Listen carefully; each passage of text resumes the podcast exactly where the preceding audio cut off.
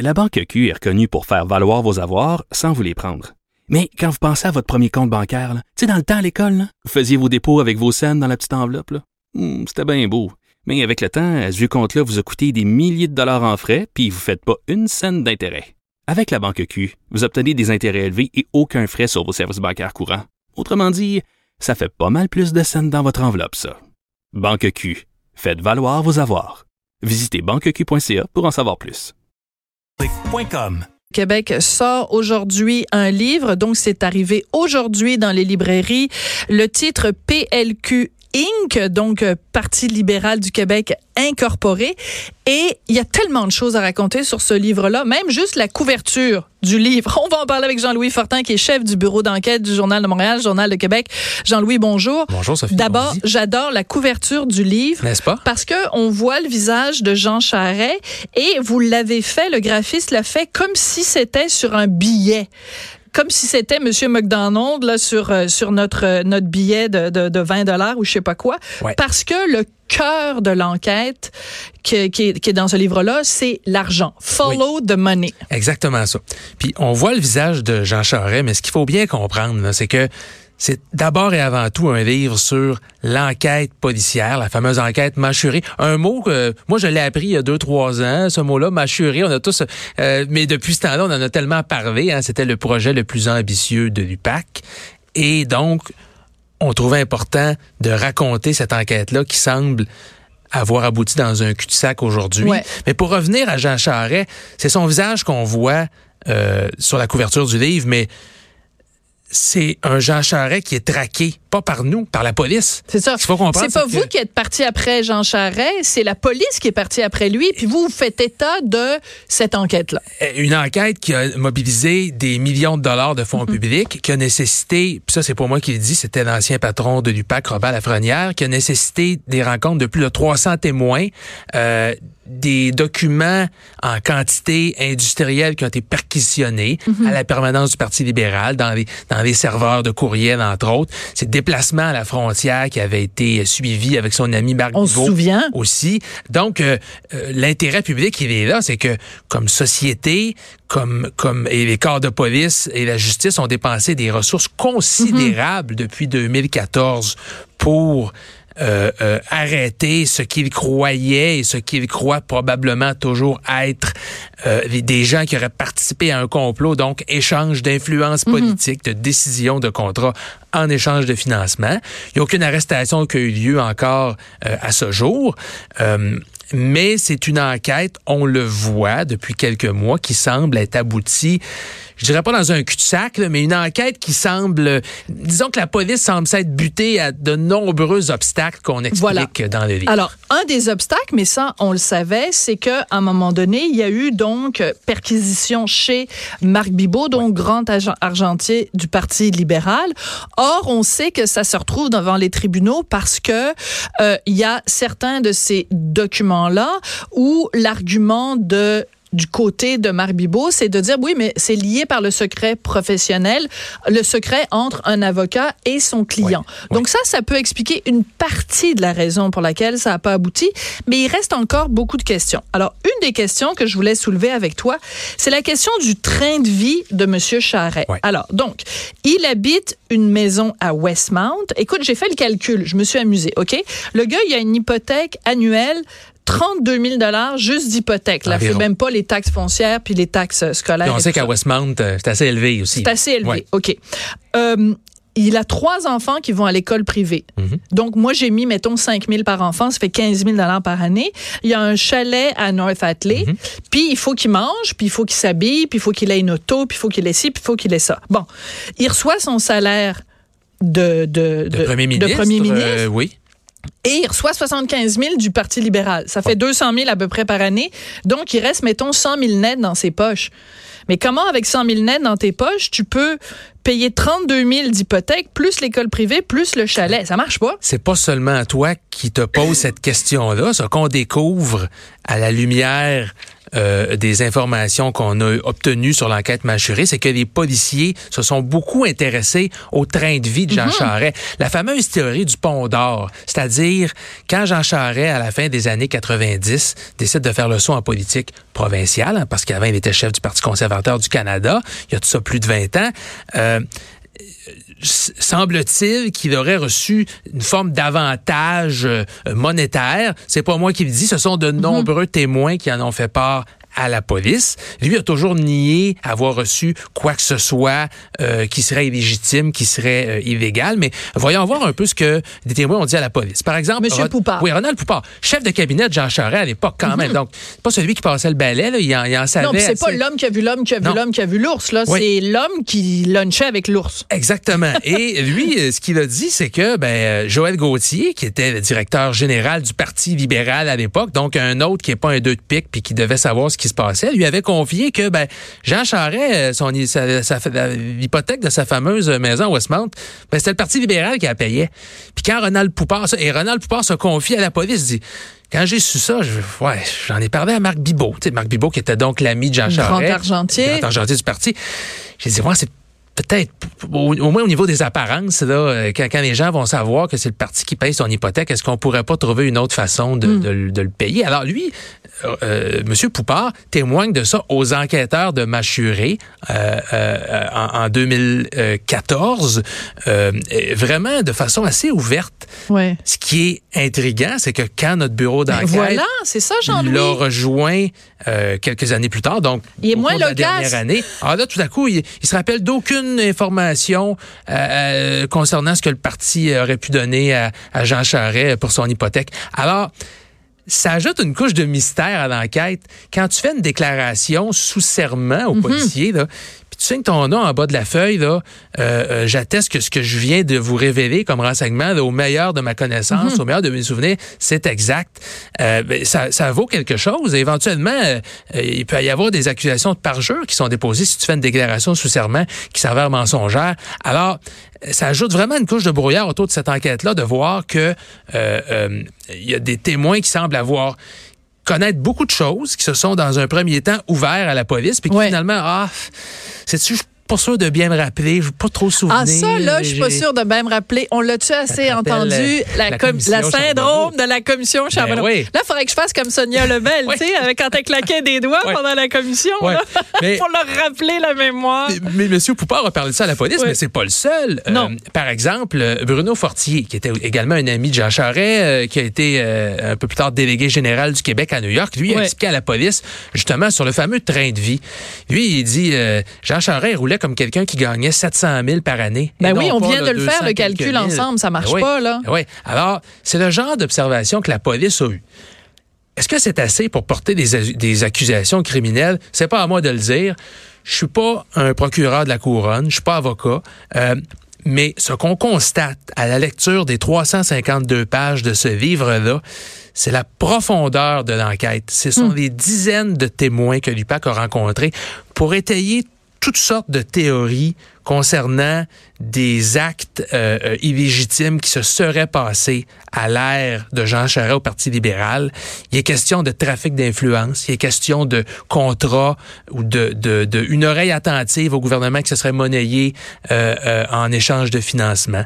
et pas seulement deux, trois personnes qui disent ça à la police. Mhm. Des dizaines de témoins disent ça. Et Jean-Louis, c'est important de rementionner, ce ne sont pas des allégations ou des affirmations que le bureau d'enquête fait à l'égard de Charret, Bibot et compagnie. Ce sont des pistes d'enquête de la police même dont vous faites état. ce que les témoins disent eux-mêmes à la police. Alors, moi, ce que je veux, on va continuer évidemment de parler de ça, mais je veux qu'on revienne un petit peu en arrière parce que ça a l'air c'est un livre, ben, vous allez aller à la librairie tout à l'heure, vous allez l'acheter. Mais raconte-nous comment vous en êtes arrivé ça, parce que, écoute, moi, je veux dire, il y a, y a, c'est comme un film d'agent secret là. C'est euh, James Bond publie un livre là.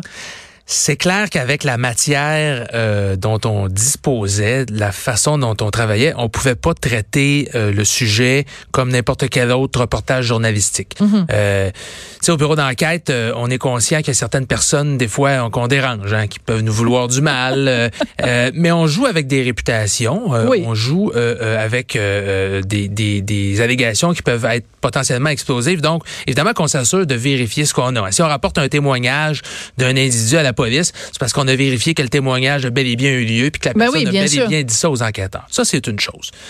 Euh, mais on voulait s'assurer donc que la préparation de ce de ce livre-là, hein, qui a nécessité quand même un an de travail, puis un an de travail pas à deux personnes, là. il y a une quinzaine de journalistes, de recherchistes professionnels au bureau d'enquête euh, sur lesquels on, moi je suis en tant que directeur du bureau d'enquête, c'est évident que je ne il faut être capable de s'appuyer sur ces professionnels-là qui font leur travail admirablement, qui posent des questions, qui multiplient les coups de téléphone, qui analysent des documents compliqués. Euh, à chaque étape, il y a des vérifications. Mais ça sont fait faites. dans le plus grand Ben oui, secret. oui, alors, par exemple, euh, le livre euh, que je tiens entre mes mains présentement, il n'a pas été imprimé au Québec, il a été Ça, je trouve imprimé ça génial. en Ontario. Pourquoi? Ben parce que euh, on, on- on- on était dans la crainte que certaines personnes dont on raconte l'histoire dans le livre puissent se procurer un manuscrit euh, euh, avant avant la publication, puis éventuellement, ben, tu peux t'adresser à un juge, tenter d'obtenir une injonction pour empêcher la publication.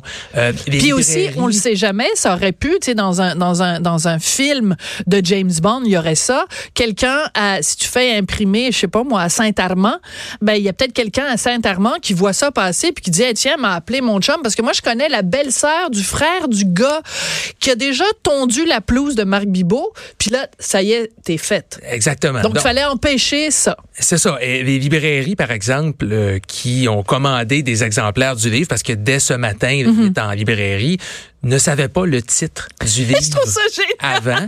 Sur la ça. boîte, c'est des, c'est des belles boîtes de 36 livres. Il n'est pas écrit le titre. Il est juste écrit bureau d'enquête. Alors, ils Mais ont commandé un peu à génial. Ben, c'est génial. C'était des mesures qu'on qu'on prenait pour s'assurer que notre projet resterait confidentiel jusqu'à la dernière minute.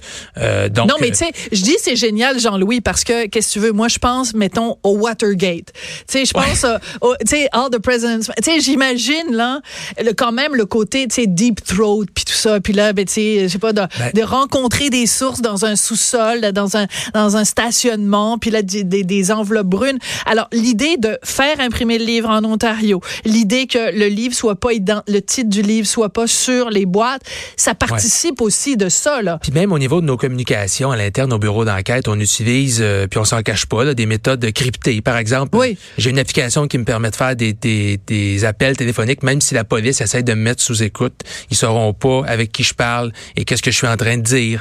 Euh, on- euh, il existe des, des systèmes de courriel.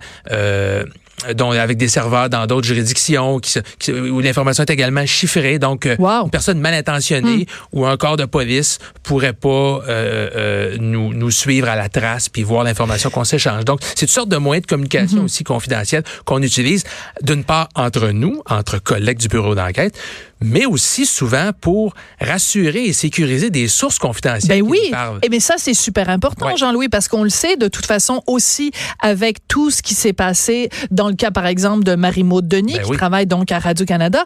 Mais tu sais, je veux dire, on pense à, à Marc-Yvan Côté, donc qui est allé dans les plus grandes instances juridiques pour savoir quelle était la source de Marie-Maude Denis. Je veux dire, il faut que les gens qui nous écoutent soient conscients que comme journaliste et a fortiori évidemment quand on fait des enquêtes, il y a rien de plus précieux que ta source et pour ta source, il y a rien de plus précieux que de protéger au péril de ta vie, je, je trouve que c'est important de le mentionner, au péril de ta vie, de ta sécurité, de ton intégrité, de protéger le secret de ta source. Sinon, demain matin, le bureau d'enquête, tu peux mettre la clé dans la Ouais. porte, Jean-Louis. Puis tu peux être sûr, Sophie, qu'on prend tous les moyens technologiquement Ouais. euh, possibles, les moyens qu'on connaît pour s'assurer de protéger euh, l'anonymat de nos sources. C'est super important. C'est ce qui fait que les gens peuvent nous communiquer avec communiquer avec nous avec confiance aussi. Si quelqu'un me, me contacte sur mon courriel puis me dit j'ai besoin de communiquer avec vous de façon privée, je vais lui donner des méthodes pour qu'il le fasse. Puis euh, aucune crainte, on va être capable d'échanger l'information sans que les gens sachent qu'on se parle.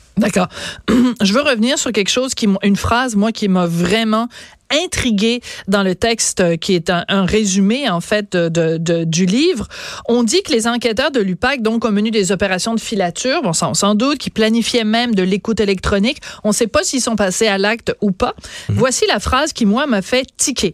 Ils ont également saisi des milliers de documents, dont des tableaux oui. retrouvés dans des serveurs du Parti libéral, décrivant avec précision les sommes faramineuses amassées par la formation politique. Là, je me dis, attends deux secondes, tu t'appelles le Parti libéral du Québec, puis là, tu fais un beau petit tableau Excel.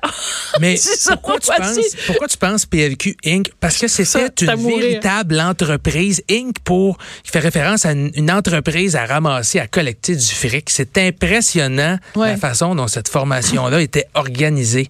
Euh, euh, ben, on a juste à penser, de toute façon, aux députés à 100 000. Le, parti leur, leur demandait d'aller chacun chercher 100 000 de financement. Pas 100 000, Sophie, 150. Il y avait des députés à 150 000 dans les tableaux que les policiers ont saisis à la permanence. Je le savais pas. Il y avait quatre ou cinq députés là, dans les circonscriptions où ils savaient que ça serait le plus payant. L'objectif chiffré, c'est écrit noir sur blanc. C'est pas 100, c'est 150 000. Et excuse-moi de faire une petite pointe d'ironie. Tu sais, ce qui a, la, la, la, la, chose qui a beaucoup fait rigoler en fin de semaine, c'est Christine Saint-Pierre qui a interpellé François Legault parce qu'il était allé voir un match du Canadien. hockey, oui. En disant, attention, là, euh, au-delà de 200 dollars, faut déclarer les cadeaux. Et là, François Legault a dit, ben, j'ai payé mes billets. Là, une phrase laconique. C'est un peu ironique quand même de voir quelqu'un qui, qui, a fait partie du gouvernement Charret lever son petit doigt puis dire, euh, taper un peu sur les doigts de Monsieur Legault puis se faire ramasser comme une crêpe. C'est clair que les, les, mœurs ont beaucoup changé en politique. Puis à la limite, je suis content de voir qu'une députée actuelle du Parti libéral que ça lui tienne à euh, cœur. priorise à ce point l'intégrité. Euh, effectivement, il y, a un, il y, a un, certain ménage qui s'est fait. Mais à l'époque, il n'y a pas seulement question de billets de hockey à, à 200 dollars. Des billets pour aller voir euh, Céline avec des roses. Hein? La théorie de la police, c'est clairement que si tu donnais ton 50 ou ton 100 000 par année en financement illégal au Parti libéral, là, mais après ça, Marc Bibot euh, pouvait, qui était le financier de Jean Charest, pouvait te mettre en contact avec euh, un cabinet politique. Tu pouvais avoir plus d'assurance d'avoir des contrats, etc. Ça, c'est des allégations extrêmement graves. on est dans l'abus de confiance, la corruption, le complot, etc. Mais Jean-Louis, pour poser la question clairement, vous, vous avez fait enquête sur l'enquête. Exactement. OK. Mais à quel moment est-ce qu'on peut parce que là, ce sont des allégations. Il y a des gens qui ont témoigné. Il y a des gens qui disent c'est ça qui s'est passé, c'est ça qui s'est passé. Pourquoi est-ce qu'on n'en arrive pas à une, conclusion claire qui est le 3 février, euh, de, telle compagnie a versé tel montant au Parti libéral et euh, au mois de juin, le Parti libéral a donné un contrat à la compagnie. Pourquoi on n'arrive pas à boucler la boucle de façon précise? C'est intéressant comme question. Puis en, en justice criminelle, il y a ce qu'on appelle évidemment la preuve hors de tout doute raisonnable. C'est pas seulement je pense qu'un tel a donné un pot de vin pour avoir un contrat. C'est pas la balance des probabilités. Il faut démontrer, il faut qu'il n'y ait pas de doute que ça s'est effectivement produit. Et les policiers qui font ces enquêtes-là à l'UPAC, euh, euh, ce qu'on constate, c'est que c'est extrêmement difficile à prouver, hors de tout doute raisonnable, mm. la corruption. Ça prend une trace euh, écrite, ça prend une image, ça prend et souvent mais ça reste dans, dans les intentions. Alors les policiers de l'UPAC qui à la base avançaient en terrain miné n'avait pas toujours nécessairement la formation adéquate. Hein. Si tu as fait une couple d'années de patrouille euh, sur le bord d'autoroute, puis tout à coup, tu te retrouves à l'UPAC à mm. enquêter sur des crimes économiques, des stratagèmes de corruption mm. allégués qui sont compliqués. un très bon point, Jean-Louis. Euh, euh, même jusqu'à tout récemment, on me disait que les nouveaux enquêteurs qui envoient à l'UPAC, ils ont une formation de quelques semaines à Nicolas à corruption, mais après deux semaines, c'est banc d'école, une petite formation accélérée en corruption. Vas-tu partir après des stratagèmes compliqués comme ça? Donc, Présentement, au Québec, on, la, la ministre Guilbeault de la Sécurité publique a annoncé un fameux livre vert pour revoir les mmh, méthodes policières. Et je pense que si ce livre-là peut faire œuvre utile, ça va être chemin au niveau que, comme société, on a des questions à se poser. Peut-être réexaminer le fardeau de la preuve en matière de corruption, la manière dont on fait les enquêtes, dont on présente la preuve et dont on dépose des accusations. Et en prenant connaissance de la façon dont Machury s'est joué dans les dernières années, je pense que ça va amener de l'eau au moulin dans l'exercice démocratique qu'on est en train de faire au Québec. Alors, un livre, donc, écrit dans le plus grand secret, euh, imprimé en Ontario pour pas que quelqu'un, quelque part, en empêche la publication. Écoute, j'ai quasiment l'impression de, de, de, le toucher, en, en, y touchant, de toucher à quelque chose de... Attention, c'est ma seule copie Ah, ben là, je te la range, Jean-Louis. mais, mais donc, il est en librairie. Oui, il est en librairie, euh, dès PLQ ce matin. Inc. Et, et, là, il y a beaucoup de gens qui me disaient ce matin qu'ils voulaient absolument mettre la main sur la copie. Les librairies qui n'ont pas encore, ça va être d'ici la fin de la journée ou d'ici demain. Puis éventuellement la copie électronique aussi qui va être en vente. Donc, vous allez pouvoir mettre la main dessus. Bon, parfait. Merci beaucoup. Donc, Jean-Louis Fortin, qui est chef du bureau d'enquête du Journal de Montréal, Journal de Québec. Vous savez, on, on, je vais prendre quand même une minute pour le dire. Là, depuis plusieurs mois, on parle beaucoup de l'importance de la de l'information en démocratie. Je pense que ça, ça en est un bon exemple. Le travail des médias est essentiel parce que si on n'arrive pas à dégager, comme le, le bureau d'enquête l'a fait, 15 personnes pendant un an pour travailler sur ce genre d'enquête-là, ben toutes sortes d'informations qui sont dans le livre, on les aurait jamais eu et plein de gens continueraient à circuler en toute impunité. Donc c'est un travail qui est essentiel. Je tenais à le dire. Merci beaucoup, Jean-Louis. Merci beaucoup, Sophie. Sophie Durocher. On n'est pas